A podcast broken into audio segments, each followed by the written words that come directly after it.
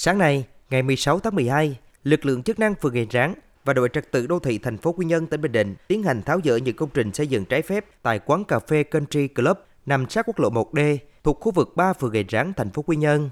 Quán cà phê này do ông Nguyễn Minh Phương ở khu vực 3 phường Gành Ráng làm chủ. Hiện trạng của quán được thảm nền bê tông, một số hạng mục được xây dựng kiên cố, dựng khung thép để bắt mái che. Ông Nguyễn Minh Phương, chủ quán cà phê Quy Nhơn Country Club cho biết, mình nhận quyết định từ ngày à, 11, ngày 12 là tổ chức cuộc họp dưới phường Ngành Ráng. Nhưng mà đến ngày 15 bên này có làm đơn thư mong là bốn hộ ở đây là có thời gian để tháo dỡ. Ủy ban phường thì không chấp nhận, cái này là do quyết định của thành phố. Nên là trong có hai ngày thì người ta không có thể di dời được. Ở đây có cả người già. Người ta sống ở đây là khoảng hơn 10 năm rồi. Giờ trong vòng 2 ngày không có được. Buộc lực lượng họ lên họ tự tháo dỡ, còn gia đình thì không có chuẩn bị kịp.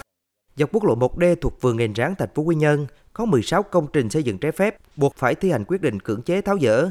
Trong hai ngày 15 và 16 tháng 12, lực lượng chức năng thành phố Quy Nhơn tiến hành tháo dỡ được 4 công trình trái phép tại khu vực 3 phường Gành Ráng. Ông Vũ Hy Hảo, Phó Chủ tịch Ủy ban nhân dân phường Gành Ráng thành phố Quy Nhơn cho biết, địa phương đã tuyên truyền, vận động và thông báo cho người dân và cơ bản người dân chấp hành chủ trương của nhà nước. Những cái công trình mái hiên cố định, cái nhà tạm, lều, chúng tôi đều tháo dỡ hết, trả lại mặt bằng theo cái hiện trạng của đất.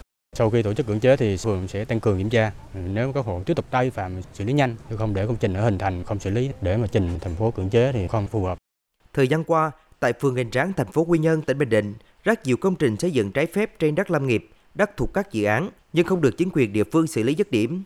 Mới đây, ông Ngô Hoàng Nam, Chủ tịch Ủy ban nhân dân thành phố Quy Nhơn, tỉnh Bình Định đã phê bình đảng ủy và Ủy ban nhân dân phường Gành Ráng trong công tác quản lý đất đai xây dựng trên địa bàn phường trong thời gian qua Hiện thành phố Quy Nhơn đang tập trung xử lý những trường hợp vi phạm này. Theo Sở Tài nguyên và Môi trường tỉnh Bình Định, dọc quốc lộ 1D, tuyến Quy Nhơn sông Cầu thuộc phường Nghền Tráng, thành phố Quy Nhơn, có 47 trường hợp sử dụng đất đai vi phạm, lấn chiếm đất, sử dụng không đúng mục đích, xây dựng công trình và kiến trúc trái phép.